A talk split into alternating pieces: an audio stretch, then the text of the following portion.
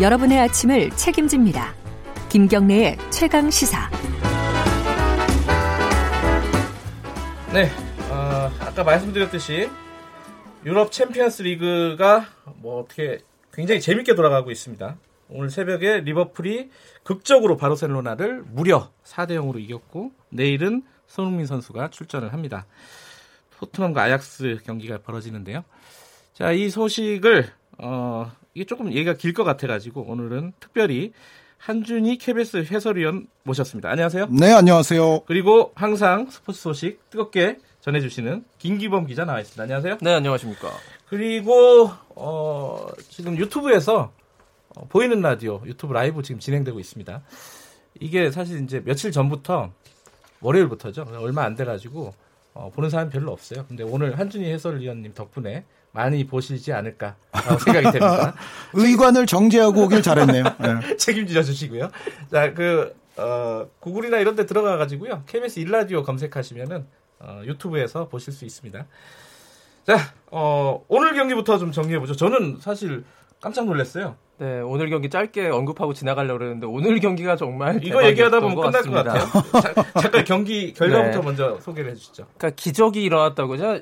저기 많은 분들이 아침에 일어나셨을 때 이게 거짓말 뉴스 아닌가라고 보셨을 텐데 예. 리버풀이 바르셀로나를 4강 2차전에서 4대 0으로 이겼습니다. 무려 4골, 한 네. 골도 안 내주고 4대 0 홈에서 완파를 하고 결국 합계 스코어 4대 3으로 역전을 거두고 결승에 진출했거든요. 네. 이 바르셀로나라는 팀이 유럽 최고 명문 팀이 챔피언스리그 4강 2차전에서 3대 0으로 앞서고 있던 상황을 뒤집혀진 건 정말 놀라운 일이라고 볼 수 있고요.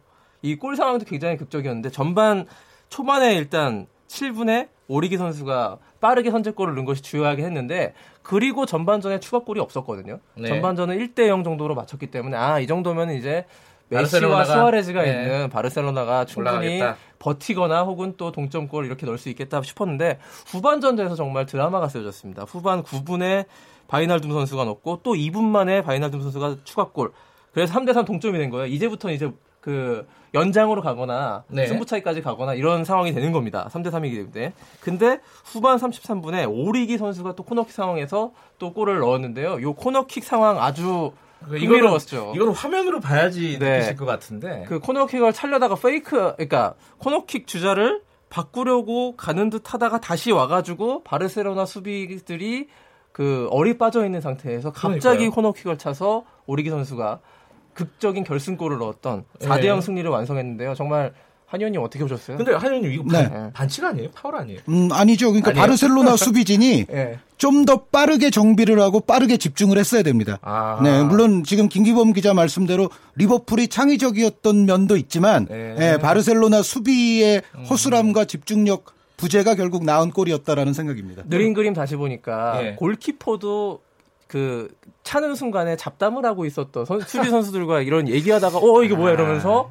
갑자기 이 당황해하던 그런 모습이 그 슬로 모션 잡혔는데요. 굉장히 긴장되는 순간이었을 텐데 긴장을 놓쳤네요. 그렇죠. 예. 예, 예. 바르셀로나가 그 이 빅 경기에서 원정에서 약한 모습 종종 보였는데요. 작년- 이 모습이 또 재현된 거거든요. 작년에 바르셀로나가 뭐 로마 참사요? 네, 로마 네, 악몽? 뭐 이렇게 부르는 거를 한번 겪었잖아요. 지금 2년 연속 3골차 우위를 2차전에 지키지 못하고 원정에서 역전을 당한. 그러기도 어려운데. 그렇죠. 뭐, 예, 예. 이번에는 메시는 왜 이렇게 못한 거예요? 그 메시 선수도 전체적으로 상당히 좀 무기력했고 예. 어 물론 이제 드리블이나 이런 장면 뭐 괜찮은 장면이 몇 개 있기는 했지만 전체적으로 메시 선수에게 기대할 만한 좀 더 상대에게 치명타를 안길 만한 플레이는 나오지 못했거든요. 어 그리고 전체적으로 이제 메시 선수, 수아레스 선수가 또 압박의 어떤 강도가 조금 약했어요. 전방에서의 에너지 레벨이 조금 떨어지다 보니까 네. 그것이 전체적으로 또 바르셀로나 수비에 부담을 줄 면도 없지 않아 있는데 기본적으로 바르셀로나의 대패에는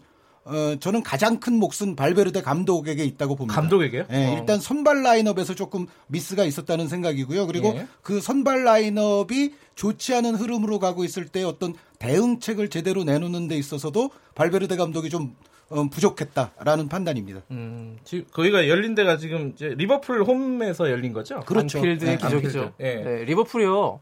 예. 기적을 종종 연출하는 팀이긴 한데 저는 오늘 경기 결과 보고 어, 몇 년 전죠? 한 10년 전 그 리버풀 그 이스탄불의 기적이 생각났고요. 10년보다는 네. 좀더 됐죠. 아, 네. 저는 모르는 얘기입니다. 제가 유튜브에서 Silent Outsider 여기 이름이 어려워요. 근데 엠필드에서 지금 축제 중이다. 영국 가고 싶다. 어, 근데 저분은 아웃사이더인데 저 인사이더가 되고 싶은 모양이네요. 왜요? 네, 네. 어, 축제 축제 아, 주는 곳을 가고 싶어 하시니까. 네. 아, 저도 가고 싶긴 하네요. 자, 근데 어, 뭐 이 리버풀하고 바르셀로나 경기 얘기를 하면은 오늘 겨- 시간이 끝날 것 같으니까 빨리 좀 넘어갈게요. 네. 내일 경기 사실 얘기하려고 저- 모셨는데 내일 이제 토트넘 새벽 몇 시죠? 김기훈 기자? 4시 4시에 열립니까? 그러면 내일 우리가 만날 때는 경기 결과가 나와 경기 결과. 나와 있죠. 예. 자, 그 토트넘하고 아약스 일단은 어 아까 민동기 기자가 뉴스 브리핑하면서 저한테 살짝 그랬어요. 어, 누가 이길 거라고 예상하는지 한준희 위원께서 그게 궁금하다. 또 일단- 저 예언하셔야죠. 어, 예언 예언을 한번 해주시죠. 아, 제가 네. 어, KBS의 이광용의 옐로우 카드를 비롯해서 네. 어, 몇개 프로그램에서 리버풀 바르셀로나 결과는 정확하게 예측을 했어요. 4대 0으로요? 어, 그러니까 흐름적으로 아. 두팀 중에 한 팀이 확 앞서는 내용이 될 것이다 그랬는데 1차전, 2차전이 다 그랬거든요. 아하. 어, 그러면서 리버풀이 약간 우세하다고 해서 그거는 제가 맞췄는데 네. 이 토트넘 아약스는 이제 제가 그 같은 프로그램에서 어떻게 예상을 했냐면 네. 전체적으로 이 두 팀은 기본적으로 팽팽한 승부가 된다. 아, 그 1, 차전도 한 골 차이밖에 안 났잖아요. 예. 그래서 결국은 이 2차전의 경우에도 어디가 이기든지 제가 봤을 때는 한 골 승부에 가까워요. 음. 예, 두 팀의 전력은 기본적으로 우열을 가리기가 조금 힘들고 이제 예. 바르셀로나 리버풀 같은 경우는 스타일과 장단점의 차이가 극명하기 때문에 음. 장점이 살아나고 단점이 부각되는 날은 한쪽으로 확 갈 수가 있거든요. 네. 근데 아약스와 토트넘은 제가 봤을 때는 확 가는 그런 상황보다는 예. 굉장히 치고받는 팽팽한 상황이 좀 지속되지 않을까라는 생각이어서 네. 예측은 어렵습니다. 누가 이길 거냐고 여쭤봤더니 되게 어려운 말씀만 해주시고. 저는 오늘 오늘 새벽 네. 이 리버풀 바르셀로나전을 이 두 팀이 봤을 거고요. 네. 두 팀 다 굉장히 조심할 것 같습니다. 어, 예. 어떤 부분? 야, 이 뭐 어떤 일이 일어날지 모른다. 수비를 좀 탄탄히 하는 그런 네. 전술을 쓰지 않을까라는 생각을 하고요. 토트넘은 반대로 좀 저 희망을 좀 보지 않았을까. 우리도 좀 이런 역전의 분위기 흐름을 음. 아, 타고 그렇죠. 역전을 해야 되는 우리도 할 수 있다. 예. 게다가 손흥민 선수가 돌아오지 않습니까? 공격 강력한 공격수가 돌아오기 때문에 2차전에서는 토트넘 승리를 저는 뭐 예측이라기보다 간절히 원하고 있습니다. 예. 음, 제가 약간 반론을 하자면 예. 두 팀이 마냥 수비적이지는 저는 않을 거라고 예측을 해요. 왜 그러냐면 음. 기본적으로 토트넘은 일단 한 골 넣어야 되거든요.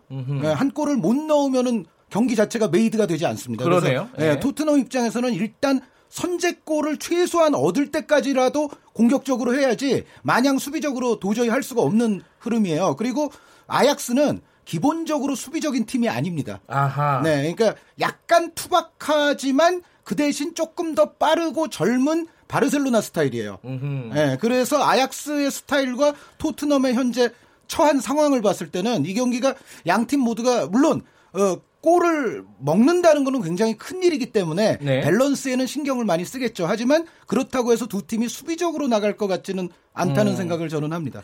예전에 그 김기원 기자가 이 토, 아약스를 도깨비 팀이라고 네. 이게 강팀들을 뭐 연속으로 잡았으니까 레알 마드리드 잡았고 근데 만약에 어, 토트넘이 1대 0으로 이기게 되면 어떻게 되는 거예요? 그러면은 룰이? 이제 그 똑같이 되는 거죠. 한 예. 골씩 한 골씩 넣기 때문에 그 다음에 연장, 그 다음에 승부차기로 가는 건데요. 아, 승부차기까지 갈 때까지 네. 가, 고 나서 결정한다. 두팀 아. 다 원정에서 골 넣는 거 아닙니까? 음. 예. 근데 한 위원님, 네. 1차전 졌잖아요, 토트넘이. 네. 그게 손흥민 선수가 출전을 못한 영향이 있는 겁니까? 어, 치명적인 원인 중에 하나죠. 아, 그래요? 네, 어, 네. 저는 잘 그러니까- 모르거든요. 아, 아, 손흥민 선수가 올 시즌 엄청난 활약을 했다는 건 아시잖아요. 예, 예, 예. 그 엄청난 활약을 한 특히 포지션도 공격수인 선수가 그, 그나마 케인 선수까지 없는 상황에서 이 선수가 없었을 때. 어, 이거는 상식적으로도 굉장히 치명적인 타격이라고 아니할 수가 없거든요. 그런데, 예, 그러니까 토트넘에게 가장 치명적이었던 것은, 어, 말씀드렸던 대로 아약스가 중원에서의 아기자기한 세밀한 창의적인 플레이가 상당히 강한 팀이에요. 네. 어, 그리고 공격수들까지도 사실 개인 전술이라든가 유기적인 위치 변경에 상당히 능한 팀인데 네. 문제는 이제 이런 스타일이니만큼 약간 뒷공간에는 수비 허점이 좀 있습니다. 아, 그런데 토트넘이 그날 1차전에서 보면 전반전에는 사실 포체티노 감독이 포메이션을 좀 잘못 들고 나오는 바람에 중원에서 아예 아약스에게 밀려버렸어요. 네. 그래서 좀 안 좋은 흐름이 됐었는데 그것을 시소코 선수를 교체 투입하면서 시정을 해서 그 다음부터는 토트넘이 흐름이 괜찮았거든요. 네. 그러니까 아약스의 중원에서의 볼을 토트넘이 끊어내는 빈도가 높아졌는데 그랬을 때 손흥민 선수가 존재했더라면 음. 끊어낸 볼을 손흥민에게 연결시켜서 손흥민 선수가 음. 뭔가 아약스에게 정말 치명타를 안길 수 있는 그런 상황이 저는 자주 나왔을 거라고 보는데 손흥민 선수가 없다 보니까 결국은 좋은 흐름을 만들고도 골을 넣을 만한 선수가 없었던 네. 예, 토트넘이 그 아픔이 있었죠. 맞아요. 끊어냈고 속공. 손흥민 선수 정말 빠르잖아요. 음흠. 이 치고 달리는 능력이. 그 네. 손흥민 선수의 존재가 있고 없음에 따라서 토트넘의 어떤 공격 전술은 큰 차이가 있죠. 근데 지금 그 손흥민 선수가 EPL에서 지금 그 네. 퇴장당했잖아요. 아, 네. 퇴장당하고 앞으로 세 경기 출전을 못 한다. 근데 우리 프로그램 PD가 저보다 축구를 잘 모르거든요. 근데 출장 정지당했는데 다음 경기에 어떻게 나오냐 아약스에 이거, 이거 간단하게 좀 얘기해 주세요. 저기 그건 저 리그 예, 리그가 정규 다르다. 리그와 네. 챔피언스 리그는 전혀 다른 것이고요. 근데 여쭤보려고 네. 하는 거는 그런 상황이 손흥민 선수한테 좀 부담되지 않을까? 저는 부담이 된다고 생각하는데 네. 한 의원님 생각은 다르실 수 있지만 저는 손흥민 선수가 이렇게 그 뭐랄까 시즌 막판에 그 불미스러운 반칙으로 인해서 그러니까요. 퇴장을 당하고 징계까지 받은 상황이 심리적인 영향을 아무래도 미치지 않을 수는 없다고 생각이 돼요. 예. 근데 이걸 잘 극복하는 게 중요하죠. 어떻게 저는? 김기범 선생 이야기에 오늘 반론을 하기 위해서 이 자리에 나온 것 같은데 김기범 선생 환영합니다. 제- 저는 오히려 긍정적일 수도 있다. 왜 그러냐면은. 손흥민 선수에게 이제 올 시즌이 이 한 경기로 끝날 수도 있습니다. 어, 왜냐하면 손흥민 선수는 아시다시피 지금 프리미어 리그 내에서는 징계를 받았기 때문에 출전을 못 예, 하고요. 마지막 남은 리그 경기에는 출전을 못 하거든요. 네. 그리고 다음 시즌까지 그게 연결이 됩니다만 어찌 됐건 리그 경기는 이제 끝났어요. 네. 그리고 다른 컵이 남아 있지도 않습니다. 토트넘이. 예. 고로 이번 챔피언스리그 준결승 2차전에서 아약스를 뛰어넘지 못한다면 손흥민 선수의 시즌은 이걸로 끝이에요. 그렇다면은 손흥민 선수에게 그런데 여기서 이제 아약스를 극복하게 되면 챔피언스리그 결승이라는 역사적인 큰 무대 한 경기가 더 생깁니다. 아하. 제가 봤을 때는. 손흥민 선수가 오히려 예. 퇴장 징계로 인한 어떤 그런 지금 상황에 놓인 것이 마지막 경기를 할 것이냐 큰 경기를 한 번 더 할 것이냐라는 차이를 지금 만들어냈거든요. 예. 어, 그렇게 보면은 손흥민 선수의 동기부여는 저는 아, 하늘을 찌를 거라는 생각입니다. 더 활발 네. 타오를 수 있다. 예, 예, 예. 아, 그럴 수 있겠네요. 사실 따지고 보면은. 인정합니다. 자, 한의원이 어, 이기신 걸로 하고요. 근데 그 지금 아약스하고 토트넘의 상황을 잠깐 보면요. 아약스는 어, 저는 요 요거는 이 뉴스 보고 약간 놀랐는데 아 이 경기를 앞두고 이 아랍 선수들 라마단 때문에 네. 중요한 선수들이 단식을 한다고 이거 아약스한테 굉장히 큰 어떤 마이너스 아닙니까? 음, 그 질문은 이제 대본상 김기범 기자 것이기 때문에 네. 김기범 기자에게 넘기기 전에 제가 한 줄만 말씀드리면 네. 그 종교적인 문제로 라마단 금식을 하는 선수들은 어, 유럽 리그에 엄청나게 많습니다. 아, 그래요? 상당히 많은 음. 수의 선수들이 유럽 리그에서 그 기간을 지키는 경우가 많습니다. 예, 밥심으로 떠야 이 되는데. 아약스 핵심 선수라고 하는데 하킴 지에흐, 누사이르 네. 마즈라위 이 라마단이 경기에 영향을 미쳐가지고 졌다라는 기사를 제가 읽은 적이 별로 없어요. 사실. 아, 그래요? 예, 나름대로 준비할 것이고 이 라마단 금식을 한두 번 해본 선수들이 아니라고 저는 보여지기 때문에 예. 그- 저는 또 한의원님 의견 동조하지만 큰 영향은 좀 없다고 생각하는데요. 큰 어. 영향이 있을 것을 소망하는 기사예요. 그렇죠, 그렇죠. 이걸 변수가 있다라고 하면서 토트넘의 어떤 우세를 좀 바라는 음. 그런 기사와 팬심이 합해진 어떤 내용이 아닐까 싶습니다. 어, 김기범 기자는 기자로서 다른 기자들의 심리를 분석하는 어, 그런 기자인 것 제가- 같고요. 어, 요 말씀은 제가 동조를 할게요. 아, 감사합니다. 네, 그러니까 라마단 금식이 제가 많은 선수들이 그것을 한다는 말씀을 예. 드린 이유가 그만큼 이 기간에 대한 경험도도 이제는 어, 상당히 축적이 돼 있다. 그러니까 네. 팀에서도 알아서 또 이런 선수들을 좀 특수 관리를 할 것이다라는 생각입니다. 근데 손흥민 선수, 토트넘 얘기를 하면은 손흥민 선수는 나가지만은 다른 부상 선수들이 많다면서요. 이건 어떻게 봐야 돼요? 요거는 김기범 기자 아, 대본이? 아, 닌가요 대본이 대본이 없는 아, 말씀하셔가지고 그런가요? 아, 예. 그러면 제가 일단 형님이, 말씀드릴게요. 예. 네, 토트넘은 역시 해리 케인 선수가 나오기가 어렵고, 그리고 미드필드에서도 해리 윙크스 선수가 빠지거든요. 그래서 네. 어, 와냐마 선수가 이제 미드필드에는 대체를 해야 될 것이고 공격은 아무래도 손흥민 선수와 루카스 모우라 선수에게 네. 기본적으로는 좀 맡겨지지 않을까 싶어요. 그래서 전체적인 포진을 보면 4-3-1-2 내지는 이제 경기 또 흐름에 따라서는 포체티노 감독은 중간에 포진을 몇 번씩 바꾸는 스타일의 예. 유연성이 있는 감독이라서 어, 손흥민 선수와 모우라 선수의 투톱을 먼저 기용하면서 이것이 그런데 손흥민 또는 모우라의 원톱으로 변하면서 4-2-3-1처럼 될 수도 있습니다. 그래서 어, 전체적인 어떤 어, 내일 경기의 흐름이 토트넘이 이제 투톱으로 나갈 때와 원톱으로 나갈 때를 좀 좌우하지 않겠나라는 생각입니다. 음. 좀 간단하게 설명드리면 손흥민은 공격수로 원톱 아니면 투톱에 쓸 것이다. 그래서 토트넘 아, 이런, 이런 네. 게 저야. 그러니까 그런 얘기예요. 사이 네. 뭐 이렇게 나오면은 네. 복잡해요. 축구를 뭐 축, 잘, 축구 잘 모르는 사람 입장에서 보면은 예. 손흥민은 전방에서 예. 공격을 담당해서 골을 담당하게 될 것이다. 이렇게 예. 간단하게 보시면 되겠습니다. 네. 예. 이 어, 청취자분 중에 어, 손흥민 선수가 결정골을 넣었으면 좋겠지만은 혹여 지더라도 훌륭한 선수이면은. 왜 이렇게 또 이게 패배, 패배적인 패배적인 말씀을 아니, 정말 굳이, 팬들은 이렇게 비관적으로 보고 계시다가 이겼을 때 너무 그렇죠. 기뻐하거든요. 예. 기쁨 두 배입니다. 이렇게 되면. 네. 리버풀처럼 돼야죠. 아, 네, 그 네. 관전 포인트라고 이제 보통 마지막에 물어보잖아요. 이게 한 저는 축구 지식이나 이런 걸로 보면은 한 평균 약간 이하거든요. 그러니까 저 같은 사람들이 경기를 요런 요런 중요한 경기를 또 보잖아요.